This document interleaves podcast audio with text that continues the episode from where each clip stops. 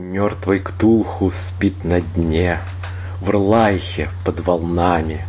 О мой сын, он и во сне Вечно будет с нами.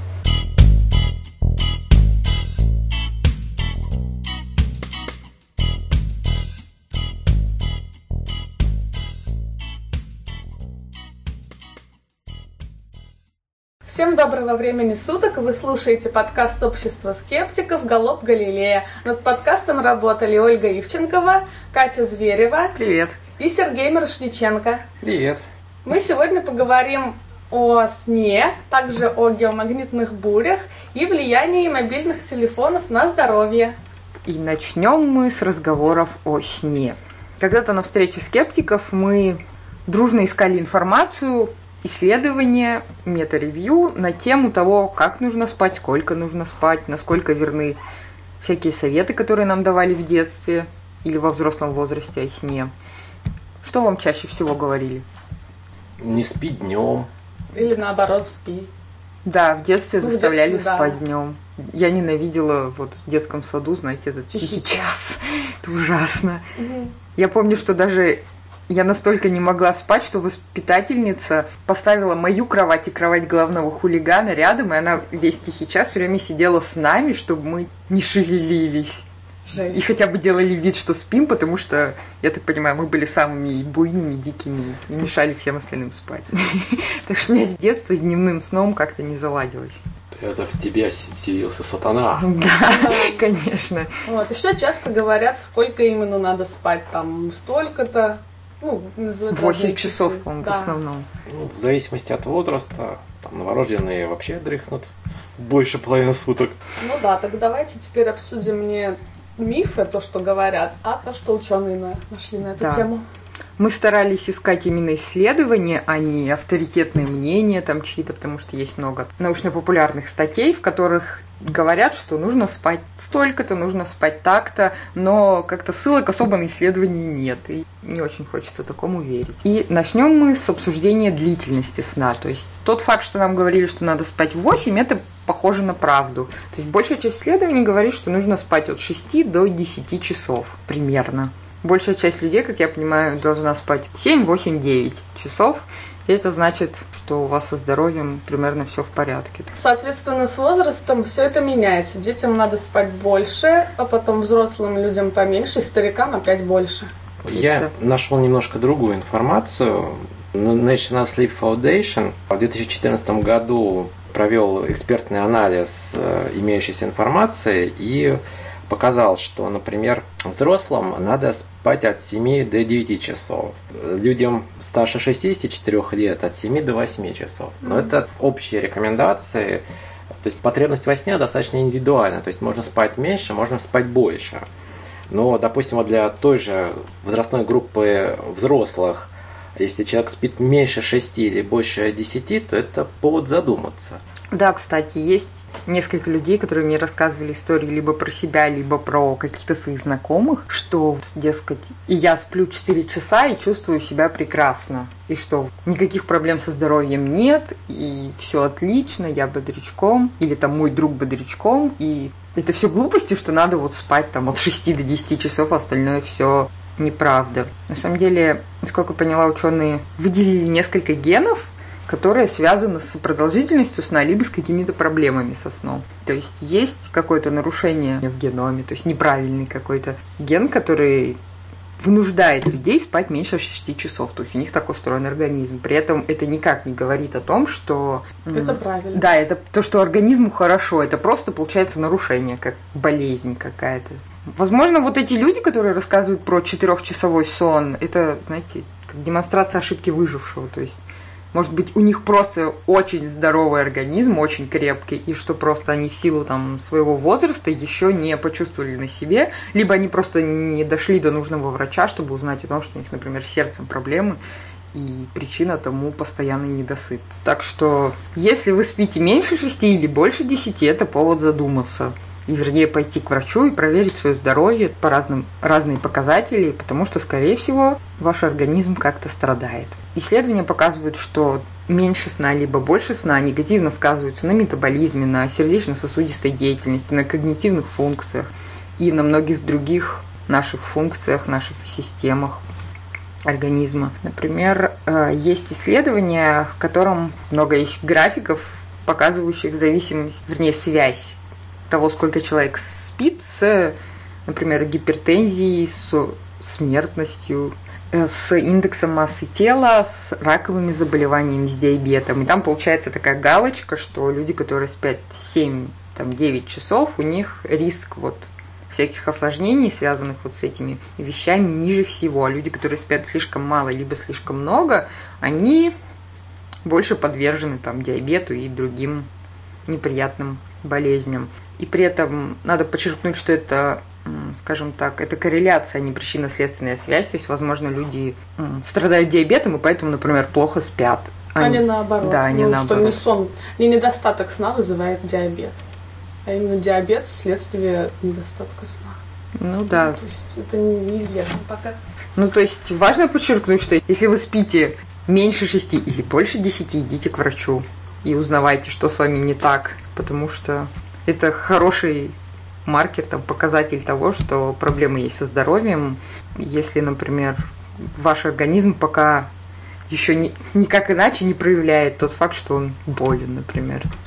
Ну да, если, допустим, вы спите 9, а все ваши знакомые 7, но вам, если вы спите меньше 9, вам плохо, то значит, ну это ваша такая индивидуальная потребность во сне. Не, ну 9 это еще, как я понимаю, в пределах нормы, и это нормально. Вот если вы спите 12... Да, да, вот я, я хотел просто подчеркнуть разницу, что 9 это еще да. может быть приемлемо, а 10, больше 10 уже повод задуматься. Еще интересная вещь есть цикл сна, который длится от 90 до 110 минут.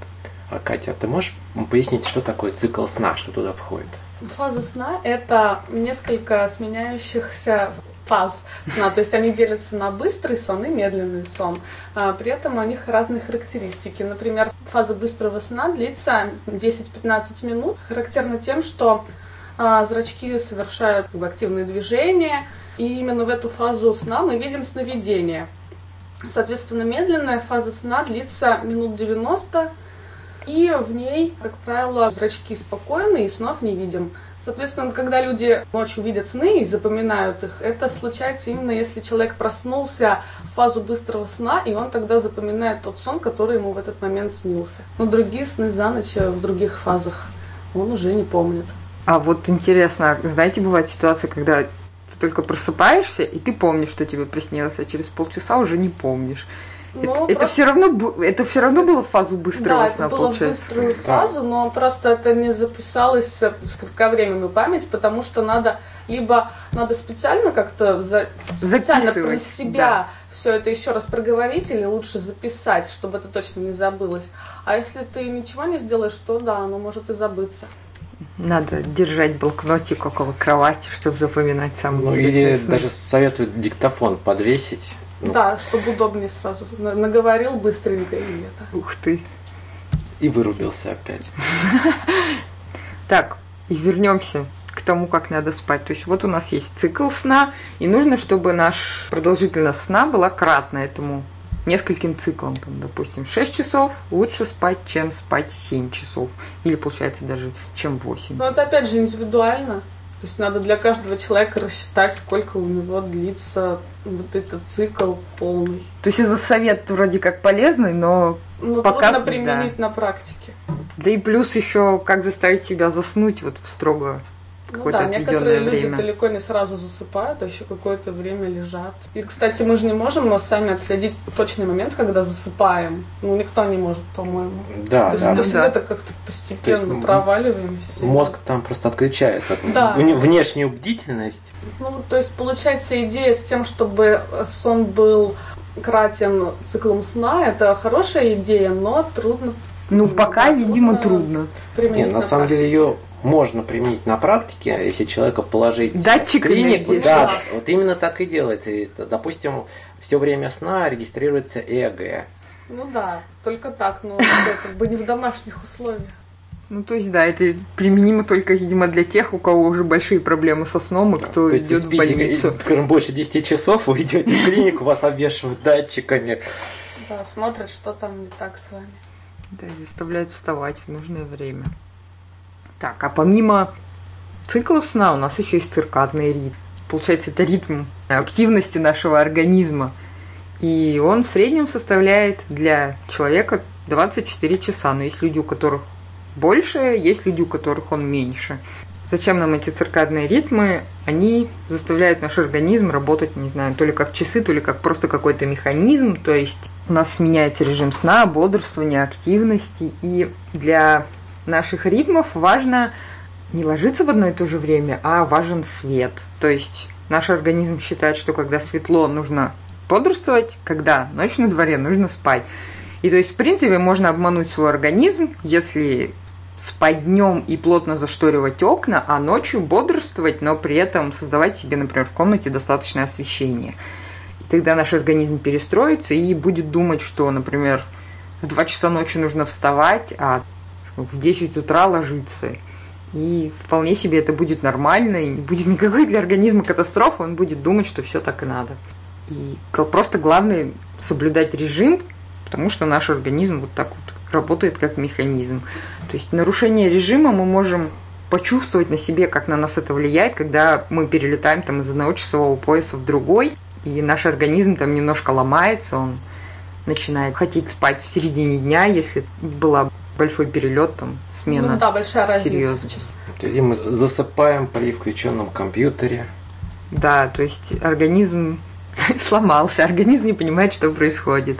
И то есть, получается, если мы в обычной жизни меняем точнее постоянно у нас разные разное, разное время. время, когда мы ложимся, разное время, когда мы встаем, то это плохо. Да, это какой-то типа микростресс для организма, то есть механизм не понимает, как нужно работать. То есть, когда нужно спать, мы бодрствуем, когда нужно бодрствовать, мы уже ложимся спать.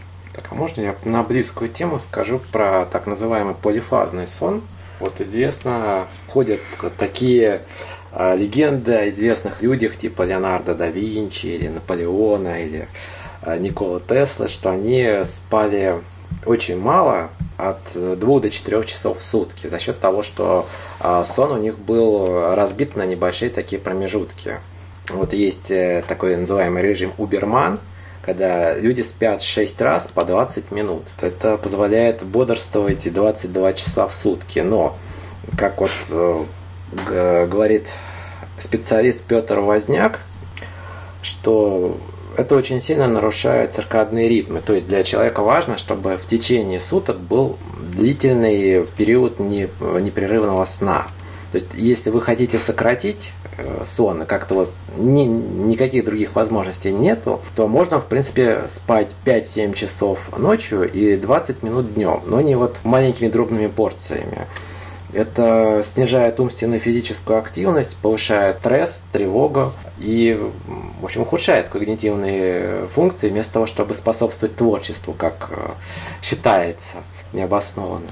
Ну, по сути, это вот эти полифазные сны были разработаны в основном в армии с целью увеличить время продуктивности человека, уменьшить время сна как раз. Ну, то есть это не факт, что это полезно для здоровья, но это просто позволит вам действительно в сутки меньше спать какое-то время. Да, но это еще неудобно тем, что вы не будете стыковаться с другими людьми, которые ночью спят, а у вас, допустим, вот как раз промежуток бодрствования с 12 до 3.40 утра и вам нужно что-то делать. И вот как показывает наблюдение за людьми, которые практикуют полифазный сон, они э, должны вот в промежутке между сном работать, чем-то себя занять, иначе они вырубаются. Ну, они, может, и для этого как бы и так и спят. Там всякие фрилансеры, дизайнеры, программисты вполне могут ночью работать. Я, например, сама люблю ночью работать, при том, что мне потом днем будет плохо, но все равно вот ночью у меня прям Вдохновение. Да, вдохновение и прилив сил. Ну, потом, я думаю, ты поспишь часов 5 минимум подряд. Полифазный сон долго практиковать это плохо. Вот, кстати, по поводу дневного сна, я видела несколько исследований на тему, что короткий сон дневной, то ли до 40 минут, то ли до получаса, может помочь взбодриться, Улучшать мозгу отдохнуть. способности, да, вот это вот настроение. И, по-моему, в Японии это вот практикуется часто. Еще в жарких странах, где вот это сиеста, сиеста, да, то есть поспать чуть-чуть. И, насколько я поняла, во всяких продвинутых компаниях типа Гугла и еще чего-то спокойно относится к тому, что человек может посередине рабочего дня пойти полчасика подремать, а потом вернуться к работе обратно. Я еще раз подчеркну, основные правила это вот спать от В 6, темноте. да, спать в темноте, спать от 6 до 10 часов и блюсти режим. Исследования пишут, что логично кушать не надо прямо перед сном, потому что если у нас будет пищеварительная система активно работать, это нам будет мешать заснуть, мешать мозгу переключиться на другой режим работы. Поэтому за 4 часа до сна лучше делать последний такой серьезный прием пищи. А перед сном, не знаю, чай, кефирчик только можно и все. По поводу кофе, я так понимаю, однозначного мнения пока нет. Потому что одни пишут, что ни в коем случае нельзя пить кофе, другие говорят, пейте себе, ничего не будет страшного. Видимо, кофе пока нужно пить по собственным ощущениям. То есть, если вы понимаете, что вам кофе мешает уснуть, не пейте кофе. А если вот, как мне, например, кофе индифферентно по отношению ко сну, то можно спокойно пить. Часто пишут о том, что нельзя сидеть за компьютером или за планшетом, потому что он Ну. будет мешать нам потом заснуть. И насколько я понимаю, вот эта легенда тоже имеет право на существование, потому что действительно излучение от всяких электронных устройств мешает нам вырабатывать мелатонин, запутывает Возможно, наш, мешает. да, запутывает наш организм. Да, излучение от экранов устройств характерно тем, что оно в более голубом диапазоне, и то есть, возможно, именно это и ключ э, к проблеме. Есть, возможно, именно этот голубой диапазон как-то влияет на, на способность заснуть Ну, можно человека. Но пока это предположить, тоже не изучено досконально. ну, можно предположить, что мозг считает, что раз э, кругом там белый или голубоватый свет, то сейчас полдень. Ну, видимо, да. А Если бы свет был бы красноватым или оранжевым, тогда сумерки, типа, можно еще поспать. То есть надо читать книжку с красной лампой, там, я не знаю, или в полутьме. При свече. Да, а потом уснуть и проснуться или вообще не проснуться, да, на пепелище, когда все сгорит. Да, не засыпайте со, со включенными свечами. Можно рассказать что-то про интересное э, такое явление, как сонный паралич. Ну, известно, что во время сна мышцы расслабляются, чтобы там человек не убежал куда-нибудь под влиянием своих сновидений. Но иногда бывает, что э, как бы мозг э, уже частично пробудился, но мышечный тонус еще не восстановился. В таких случаях человек испытывает необычные ощущения, он не может пошевелиться, не может скрикнуть, иногда бывает даже трудно дышать. В некоторых случаях, примерно у 5% людей бывают галлюцинации или просто ощущение присутствия кого-то э, неизвестного в комнате или видение всяких необычных существ или необычного света. Вам это ничего не напоминает? Это напоминает похищение инопланетянами. Вот именно. Я вам хочу зачитать описание одного такого похищения, которое меня очень впечатлило. Когда 8 августа 1983 года Майкл Шермер ехал на велосипеде в сельской местности в штате Небраска, его похитили инопланетяне. Приземлился огромный космический корабль, вынудив Шермера съехать на обочину. Пришельцы вышли из корабля и похитили его на полтора часа, но он не мог вспомнить, что именно потом произошло. Это тот самый Майкл Шервер? Да, тот самый. Но как скептик он начал анализировать, что с ним было перед похищением, и понял, что его ощущения были вызваны тем, что он долго не спал и испытывал сильную физическую усталость. Он участвовал в трансконтинентальной безостановочной американской велогонке и ехал на велосипеде почти 83 часа без отдыха и преодолел 1259 миль. Он в полусне катил по дороге, к нему подъехали на машине, подъехала его группа поддержки и предложила ему немножко передохнуть. И в этот момент у него всплыли воспоминания о сериале «Захватчики» про злых инопланетян.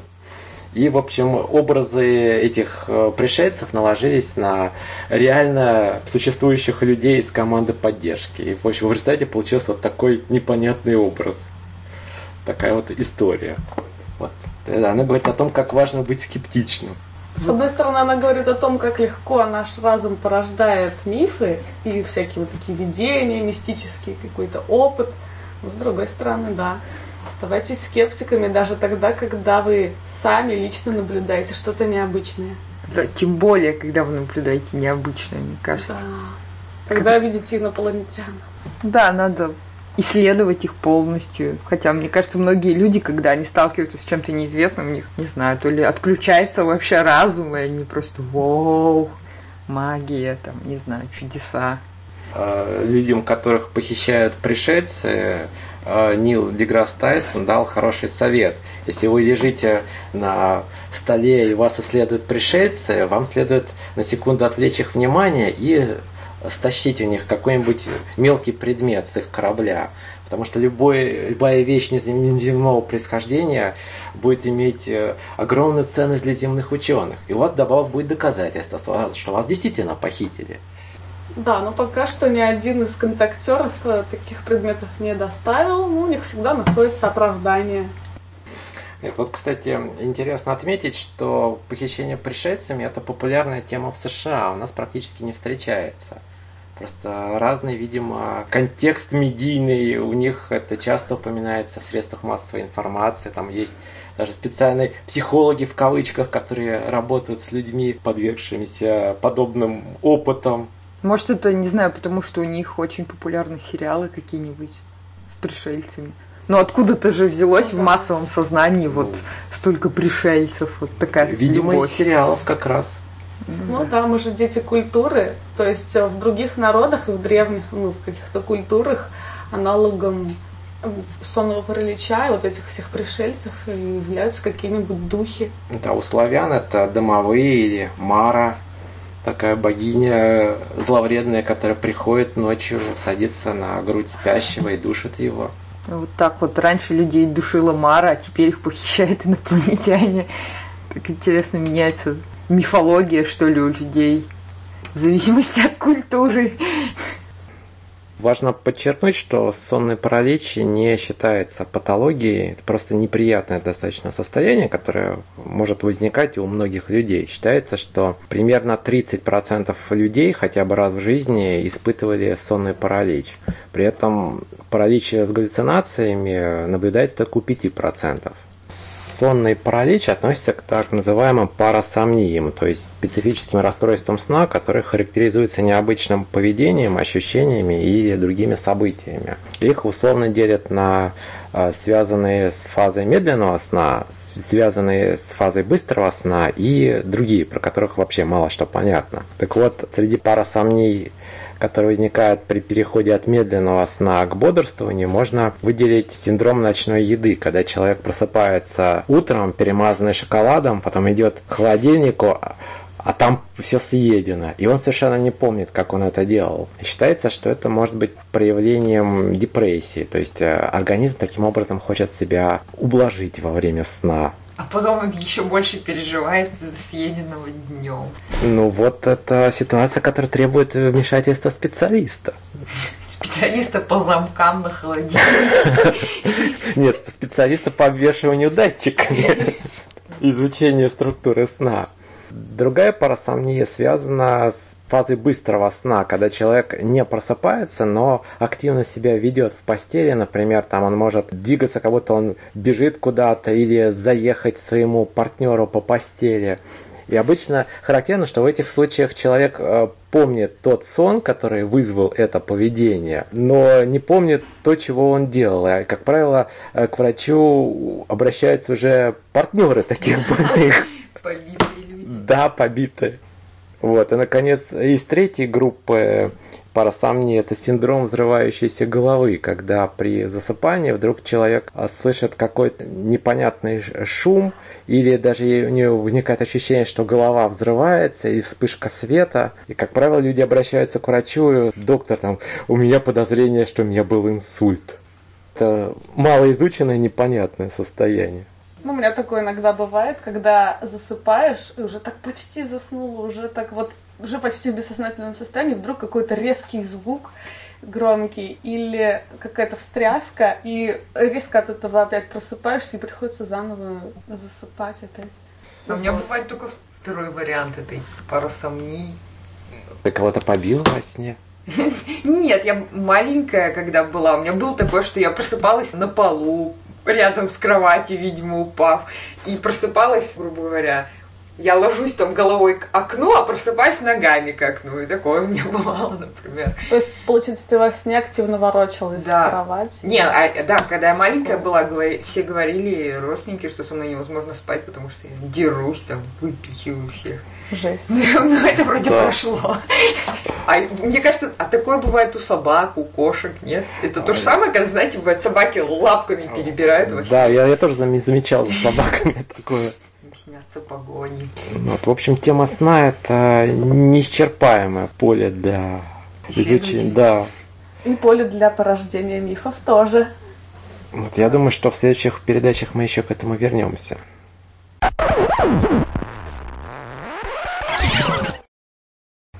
У меня появился один кандидат в фуфломицины под названием Аэрос.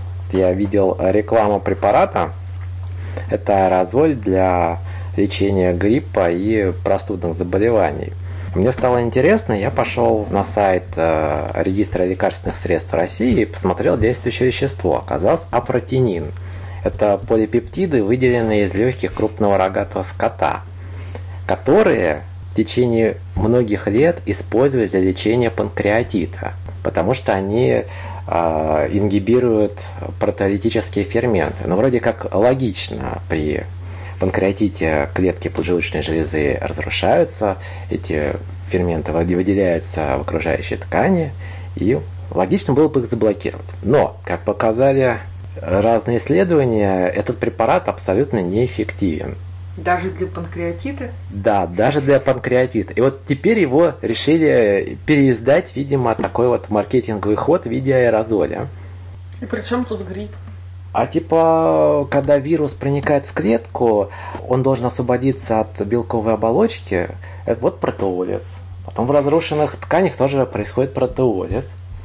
Я почитал заявку на включение этого препарата в список жизненно э, необходимых лекарственных средств.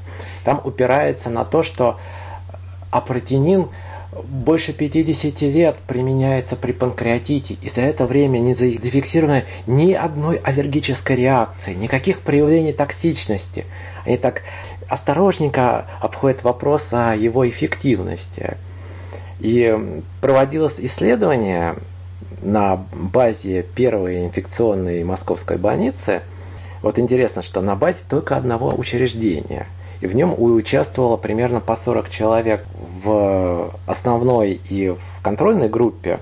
Причем рандомизацию осуществляли по фамилии, по первой букве. Если от А до М, значит первую группу, от Н до Я во вторую. Я так понимаю, все врачи догадывались, кто в какой группе входит.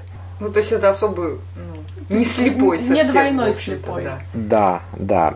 И в этом исследовании он применялся в таких ингаляторах стационарных и сравнивали с ингаляциями раствора соды. Причем улучшение наступило по такому параметру, как самочувствие. В экспериментальной группе все улучшалось на первый-второй день, а в контрольной на третий-четвертый. Причем по показателям крови, по длительности лихорадки они не различались. И вот интересно, что в контрольной группе чаще встречалась головная боль, примерно 20 к 1, а в экспериментальной раздражение глаз 8 к 1. Вот такой препарат, который по данным этого исследования, его эффективность выглядит сомнительной, мягко говоря. Причем они, когда описывают а, статистику, там почему-то у них P меньше 0,95.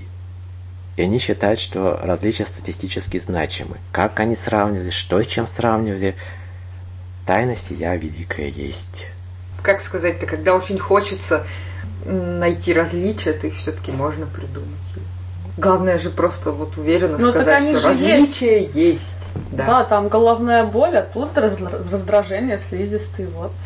Ну и тем более один-два дня или три-четыре. Это уже не важно, что они там, не знаю, возможно, они в экспериментальной группе спрашивали там, «А вы ведь не умираете, да? Ну, вроде не умираю, хорошо. А в контрольной группе там спрашивали как-нибудь иначе. Ну, как дела у вас? Да. Вы еще не выздоровели? Нет, не выздоровел. Какой кошмар. А еще, я так поняла, это действующее вещество, но не специфичное, оно действует не только на вирусы, но и ферменты нашего организма. А, ну, в общем-то, да. Но, с другой стороны, оно используется в виде аэрозоля, поэтому действует только местно на слизистую оболочку дыхательных путей. А, то есть это не может быть так, что оно еще и хуже делает ну, самой нашей слизистой. То есть оно ослабляет и вирусы, допустим, и слизистую. И в итоге эффект аннигилируется. Да, ослабленные вирусы на ослабленные слизистые действуют так же, как и здоровые вирусы на здоровые. А, ну, там смотрели выработку антител, в общем, между группами она не различалась. А, ну, то есть оно просто не работает. Ну. Да, да, вот у меня сложилось такое впечатление. Я так понимаю, многие производители лекарств спекулируют на, на человеческом желании обязательно лечиться, когда болеешь. То есть нам говорят, что если у вас просто простуда без осложнений, то фактически лечиться вообще не надо. А для многих людей, я понимаю, это какое-то очень, не знаю, сложное решение не лечиться. Поэтому им надо хоть что-то, хоть фуфломицин, который они будут капать или там брызгать и думать, что вот он мне помог. Есть такое изречение, чтобы больной думал, что его лечат. Вот я так понимаю, все вот эти фуфломицины от гриппа, они на то и рассчитаны. Ну, даже не, не на это. Продается хорошо. А, ну, Замечательно. Ну, ну да, да. Не вызывает аллергию. Великолепно. Интересно, можно будет э, когда-нибудь зарегистрировать лекарство, я не знаю, спрей, состоящий просто из воды, например. И сказать, что это какая-нибудь Это же особая... гомеопатический спрей. Нет, структурированная а, вода. Так что такое даже уже есть в интернете. Да. Если я не ошибаюсь, есть растворы, по-моему, морской соли для там забрызгивания в нос. Почти то же самое. Не, ну это же, как я понимаю, симптоматически помочь этот раствор соли там. Ну, может помочь, да. Ну, то есть не лечит, а облегчает, как бы, да, насморк. Все-таки это хоть какой-то эффект имеет на организм. Это как, ну не знаю, не вижу ничего плохого всякие. в том, чтобы облегчить насморк. Да. Я просто вспомнила одно лекарство, которым я раньше пользовалась, пока не прочитала состав, потом мне стало грустно. Оно называется автельмиферон. Это капли для глаз. Они вроде как противовирусные, как-то там так называются. И там одно действующее вещество это вот какой-то интерферон, второе действующее вещество это какое-то антигистаминное средство. И то есть я так понимаю, производители больше делают упорный интерферон. А это вроде как фуфломицин. Но с другой стороны, там есть антигистаминное и еще там содержится вещество, которое смазывает глаз, типа искусственной слезы, и какая-то там бурная кислота, которая вроде как антисептик какой-то. И получается, что это лекарство, с одной стороны, фуфломицин, а с другой стороны, оно помогает избавиться от симптомов, что ли, вот какого-то воспаления на глазу. То есть, например, глаза после него не чешутся, потому что там вот налил этого антигистамина. Ну, симптоматические средства в многих случаях тоже хороши. Ну, вот это, в том-то и дело. Не, да. Нельзя их надо назвать фуфломицином. Ну, там главное действующее вещество – это вот интерферон, который вроде как фуфло бесполезное. Пользоваться фуфломицинами тоже можно, но надо делать это с умом. Когда у вас нет осложнений, можно и вот такое покапать.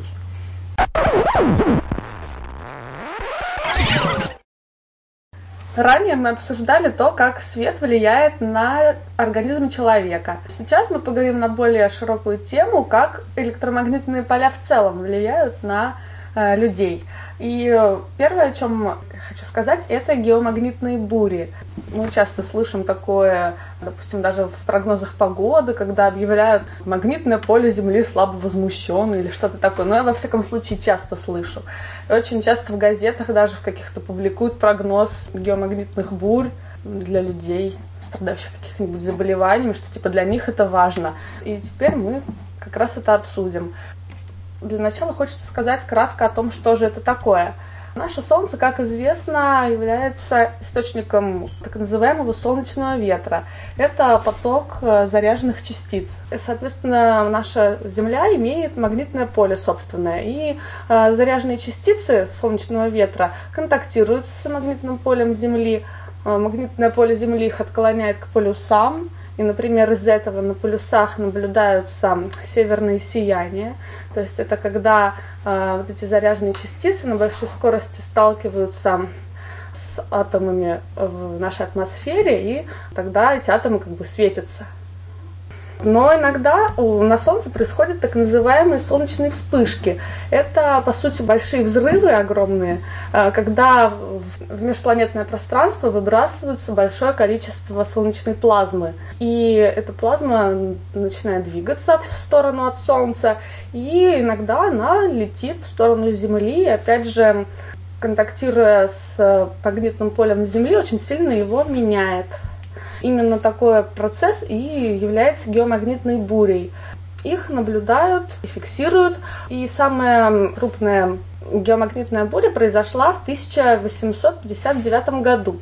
И она получила название события Кэррингтона по имени ученого, который в то время как раз фиксировал на Солнце эм, крупные пятна и вспышки. То есть он, по сути, доказал, что эта буря вызвана именно солнечной активностью.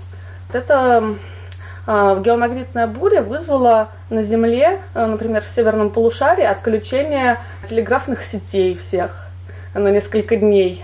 И также вызвало очень много северных сияний, которые наблюдались в южных широтах, даже над Карибскими островами. И северное сияние было очень ярким, Например, золотоискатели в скалистых горах в Америке, увидев такое ночью, ну, оно ночь было настолько ярким, что они проснулись и решили, что уже утро наступило, и начали работать, хотя была глубокая ночь. То есть, по сути, на этом примере видно, как они могут повлиять. Но это была очень мощная буря.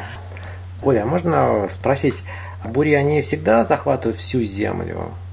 Не обязательно. Они могут только часть земли нахватить. Они вообще иногда длятся от нескольких часов до нескольких дней, ну, в зависимости от интенсивности. Соответственно, та буря, которая несколько часов длилась, она захватывает только вот определенную часть. Допустим, другое полушарие, оно меньше захватит или не захватит. В основном это интенсивнее на полюсах. Чем ближе к полюсу, тем интенсивнее. На экваторе, соответственно, это меньше проявляется. Ну, ученые подсчитали, что такие бури происходят примерно раз в 500 лет, так что нам еще не скоро доведется испытать нечто подобное, что, собственно, и хорошо, потому что если бы это событие в наши дни произошло, то однозначно полетела бы вся система связи, спутники однозначно полетели бы, ну, то есть наш весь интернет – наши все мемасики тоже исчезли бы на какое-то время. Проблемы в электросетях возникли, то есть, возможно, массовые отключения электричества были бы, которые ну, так просто не восстановишь, потому что как именно магнитная буря влияет на электросети, то есть она влияет на трансформаторы, она создает кольцевые токи в цепях, то есть это индуцированный ток, который возникает именно под влиянием магнитного поля изменяющегося. И, например, это очень опасно для э, больших по протяженности электрических сетей. А, вот в Европе, например, электрические сети меньше по протяженности, ну, то есть от, от одного узла до другого, как провод, он меньше. А вот в Северной Америке, в Китае, например, ну, в России, видимо, более протяженные. Так вот, для таких сетей это более опасно, потому что там, получается, этих кольцевых токов будет больше. В целом, конечно, это все будет неприятно, и предполагаемый ущерб будет, ну, как бы материальный большой достаточно. Однако это не, не, не самая интересная часть, а более интересная это то, как геомагнитные бури влияют на человека в целом, то есть на его организм.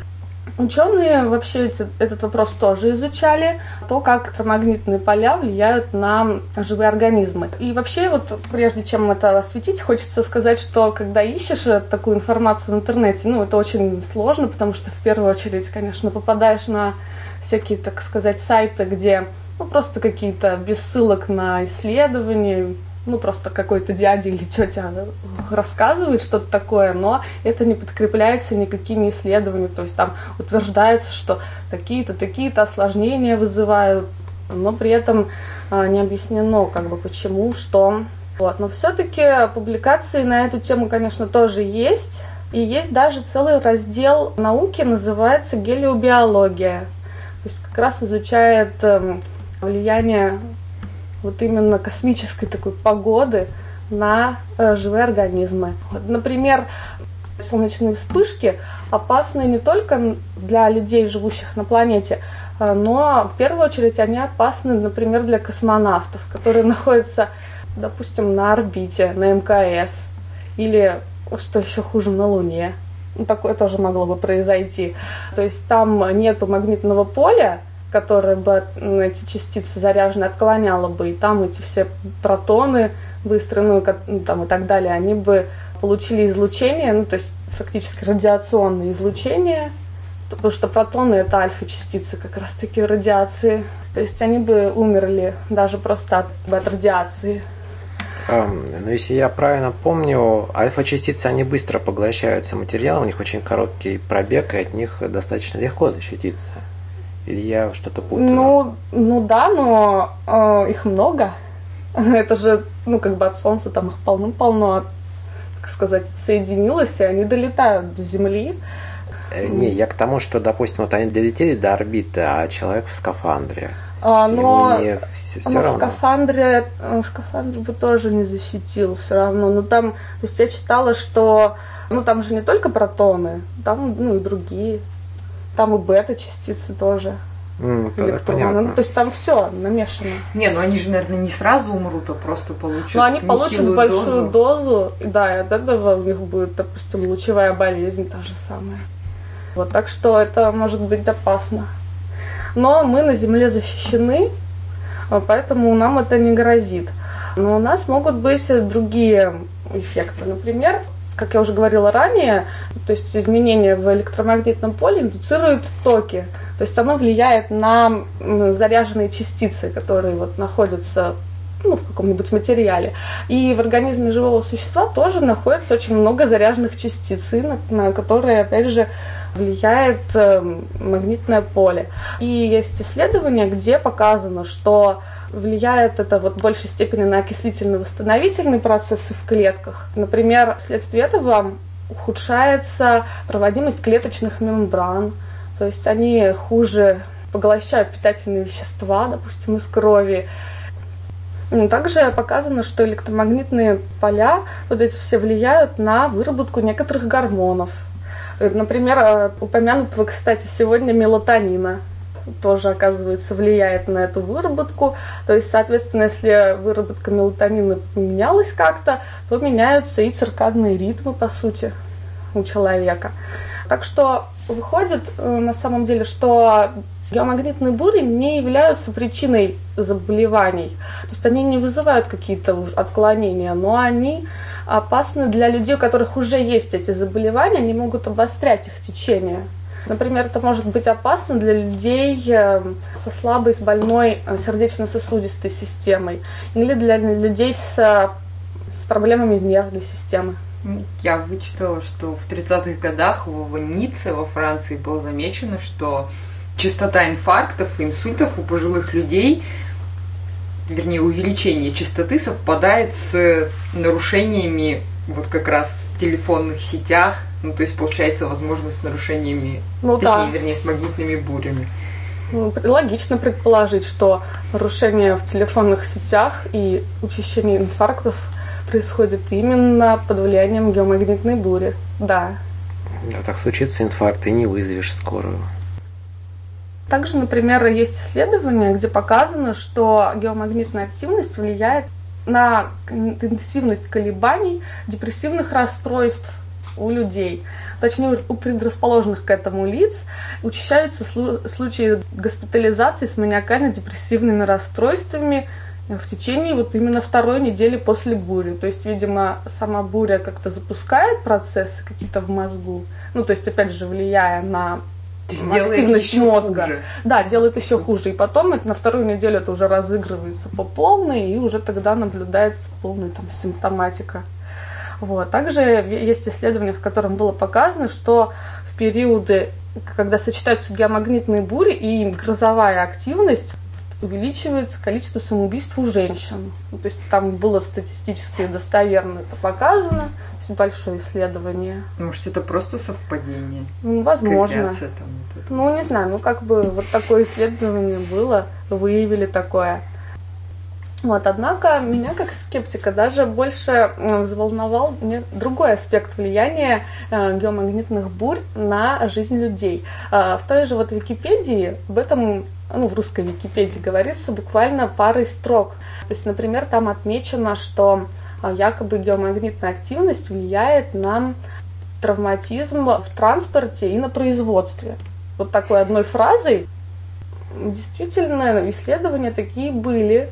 Действительно, даже я натолкнулась на русское исследование, где смотрели статистику по количествам ДТП в крупных городах и солнечную активность именно. И они действительно какую-то взаимосвязь выявили, однако один из выводов этой статьи очень любопытный. Они э, пишут, что гораздо больший вклад э, в количество ДТП вносит э, количество пьяных за рулем и общее состояние дорожно-транспортной системы. Да, то есть получается, если солнечная активность влияет как-то, то это влияние крайне мало. А, также Википедия упоминает об исследованиях э, Чижевского. То есть это ученый, живший в 20 веке. Исследования у него там публиковались в 1930 году примерно. И он, э, кстати, считается одним из основоположников гелиобиологии. Так вот, он искал э, взаимосвязи не только между геомагнитной активностью и например, какими-то эффектами в здоровье, но также пытался увидеть взаимосвязь между такими вещами, как вспышки вирусных инфекций, активность саранчи и даже социальная и политическая напряженность в обществе и революции. То есть он даже находил какую-то взаимосвязь, что якобы в года с более активным солнцем э, якобы больше революции и всего такого. Но опять же, это он как бы он только один это исследовал, и я не нашла подтверждений в других каких-нибудь исследованиях, более новых. Ой, я, помнится, у Ярослава Гашика читал, там Швейк однажды прочитал в газете, что появилось пятно на солнце, его в тот же день побили в его любимом кабаке. Теперь он каждый раз, как прочитает что-то подобное, из дома не выходит. Ну, ну так что одно подтверждение есть от великого писателя. Ну да, также мне в моих поисках попалось исследование о влиянии солнечной активности на травматизм в альпинизме. Вот такое внезапное исследование. Там действительно тоже какие-то графики, много всего. Но я видела и критику на него, что ну, типа там не совсем верная статистика в плане, опять же, всех этих случаев травматизма. Ну, то есть, опять же, непонятно, как это влияет. Может быть, это случайная какая-то корреляция, как вот между количеством пиратов и глобальным потеплением. Ну, то есть, на самом деле, можно много таких любопытных зависимостей найти. А, то есть, по сути, вывод, который э, я сделала на основе того, что нашла, если уже геомагнитные бури действительно влияют на технику, на людей, на здоровье, то на такие сложные системы, как общество в целом, оказывают влияние очень много других факторов, которые гораздо более значимый вклад вносят, чем возможное влияние бурь.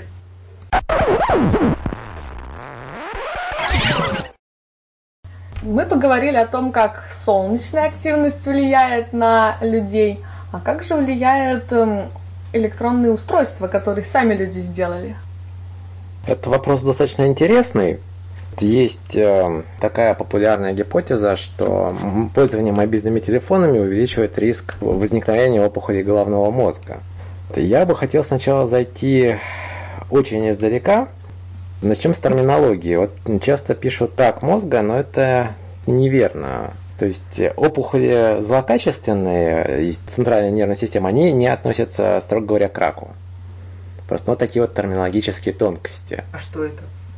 В смысле? Ну вот что такое злокачественная опухоль тогда? Опухоль клетки, которые приобрели э, способность бесконечно делиться и вырастать в нормальные ткани. А, ну, мне просто казалось, что это и есть как Да, рак. по, мне казалось, что это по определению. Просто рак это одна из, один из вариантов злокачественных опухолей, это опухоли из эпителия. Опухоли кроветворной системы это не рак, там опухоли костей это не рак. Это То могут... есть лейкоз, там вот это все Нет. это не рак. Вот принято, скажем, на Западе писать там blood cancer, но под cancer они обычно понимают э, вообще любые злокачественные новообразования. Если они хотят подчеркнуть, что именно рак, они пишут карцинома. Ух ты. Какие мы темные. Вот. Ну, в общем, у меня в свое время было 5 по патанатомии. Меня коробит, когда говорят рак мозга или рак крови. Про это поговорили. Есть такие канцер-регистры во всех развитых странах, то есть базы данных, э, где учитываются все пациенты с онкологическими заболеваниями. Это очень хорошо, потому что можно проводить разные эпидемиологические исследования, сравнивать, например, а, лечение, которое вот только что изобретено, с тем, что было когда-то. Ну, то есть такой исторический контроль. Я специально тут э, раскопал статистические данные за последние годы. В общем, заболеваемость всеми злокачественными новообразованиями в Российской Федерации за 2014 год это было 388,9 на 100 тысяч населения. При этом опухоли ЦНС заболеваемость всего 5,5, то, то есть это меньше, чем 1,5% от всего количества. То есть надо понимать, что это достаточно редкие новообразования, и отсюда становится понятным, что если есть небольшое увеличение заболеваемости, то его заметить будет сложно. Допустим, если будет не 5,5, а 6 ровно на 100 тысяч, это выявить довольно сложно. Итак, значит, переходим непосредственно к теме влияния мобильных устройств на опухоли. В 2011 году Всемирная организация здравоохранения и Международное агентство по исследованиям рака отнесли электромагнитное излучение от э, устройств таких как мобильные телефоны к возможным канцерогенам для человека. С тех пор был проведен ряд исследований. Я опять-таки решил поинтересоваться этим. Залез на сайт PubMed, это международная база данных медицинских публикаций в, в лицензируемых журналах. Я там обнаружил 19 исследований за 5 лет, которые непосредственно относились вот к излучению, именно вот такому, как от мобильников, и опухолям. Значит, результаты были их следующие. Значит, в пяти утверждалось, что да, связь есть между излучением и опухолями а в 10 нет, не вызывают. Еще в четверях говорил, что или получены конфликтующие результаты, или, в общем, ничего сказать нельзя из-за различных ошибок. То есть, действительно, поскольку собирается материал путем опроса, часто люди преувеличивают длительность звонков, преувеличивают количество звонков, которые они сделали. Ну, такая своеобразная ошибка припоминания. Как это часто бывает, по данной тематике получены конфликтующие результаты разных исследований. Что я думаю? Я думаю, скорее всего, если влияние и связь есть, то оно либо отсутствует, либо очень слабо, учитывая, что в большинстве исследований все-таки это не подтверждается. А немало лет прошло, ну если, допустим, пять лет для этого? Я просто посмотрел исследования, которые были опубликованы за последние пять а. лет. Там не говорится, сколько они могут длиться. И теперь мы подходим к новости, которая недавно была в средствах массовой информации. Там появилась статья под названием «30-летний анализ опроверг связь между мобильником и раком мозга». Это исследование, которое было произведено в Австралии.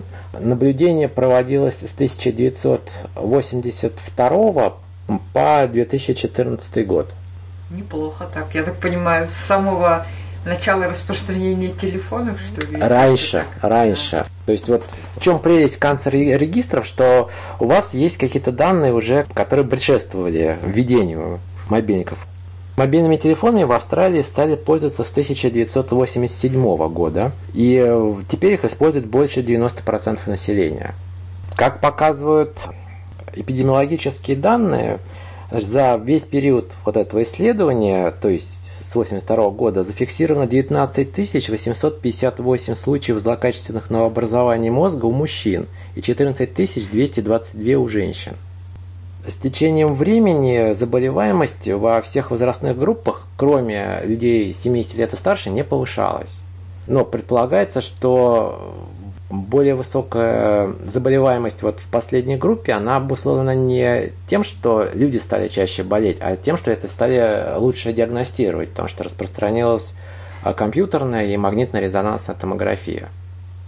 А я правильно понимаю, что у более молодых групп это число диагностированных опухолей не возросло просто потому, что ну, у них как бы раньше было много времени для того, чтобы диагностировать, и поэтому даже старыми средствами можно было обнаружить. А вот старшее поколение, видимо, слишком быстро умирало, и поэтому у я, них вот... я об этом как-то не подумал. Ну, просто, может быть, логичнее было бы, чтобы если бы вообще у всех возрастных групп росло число диагностированных опухолей. Ну, потому что... Ну, собственно, я повторяю просто, что говорят вот авторы этой статьи. Это исследование э, интересно тем, что авторы не стали изучать связь между количеством времени, проведенного с мобильным телефоном, и вероятностью заболеть. Они решили построить математическую модель и предсказать э, на ее основании, какое количество случаев должно быть в 2012 году. То есть они э, обобщили данные других исследований и приняли как бы за такую исходную гипотезу, что использование мобильного телефона увеличивает риск злокачественной опухоли в полтора раза. А вот у заядлых пользователей в два с половиной раза. И по их расчетам, в 2012 году должно наблюдаться 1867 случаев. Если учитывать заядлых пользователей, должно быть 2038 случаев. Но на самом деле зарегистрировано только 1434 случая. Значительно меньше. То есть из, из этого следует, что их исходная гипотеза о том, что мобильники увеличивают риск заболевания злокачественными опухолями мозга, неверна.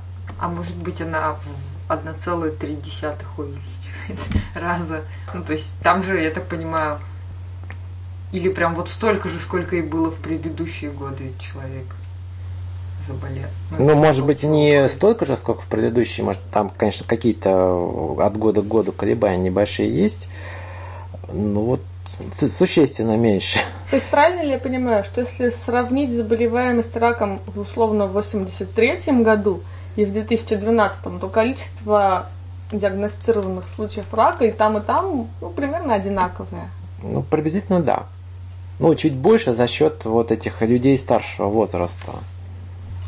А может быть, вы не подумали о том, что у людей старшего возраста, вот они уже начали пользоваться телефонами в 97-м, и за это время у них как Точно. раз, эм, так сказать, накопился эффект, эффект. Да, накопился.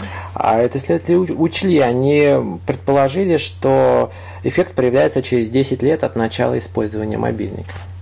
Может быть, через 50. Ну, через 50 там много чего может. Да, логично. Ну вот, в общем, такое исследование. А как же вот шведское есть исследование?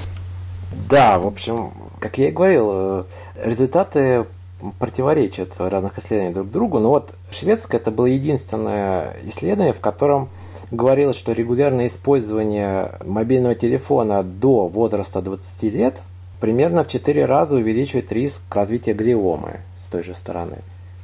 А почему именно у молодых интересно? Ну, видимо, растущий мозг более чувствителен к воздействию. То есть правы те, которые говорят, что детям нельзя давать гаджеты, вот это вот все. Гаджеты убивают детей. Ну, я не знаю, насколько они их убивают, но... Ну, глиома, это все-таки, я так понимаю, не очень хорошо.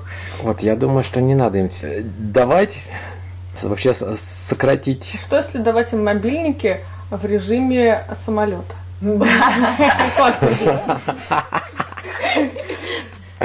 А вред только от мобильника, когда ты по нему разговариваешь, в смысле, вот к уху его подносишь? Или когда ты там Ну, рак мозга от рук. А, а кто их знает? Ну, вообще, насколько я помню, интенсивность излучения падает э, пропорционально квадрату расстояния, так что... А, а, хорошо. В руках держать можно. Круто.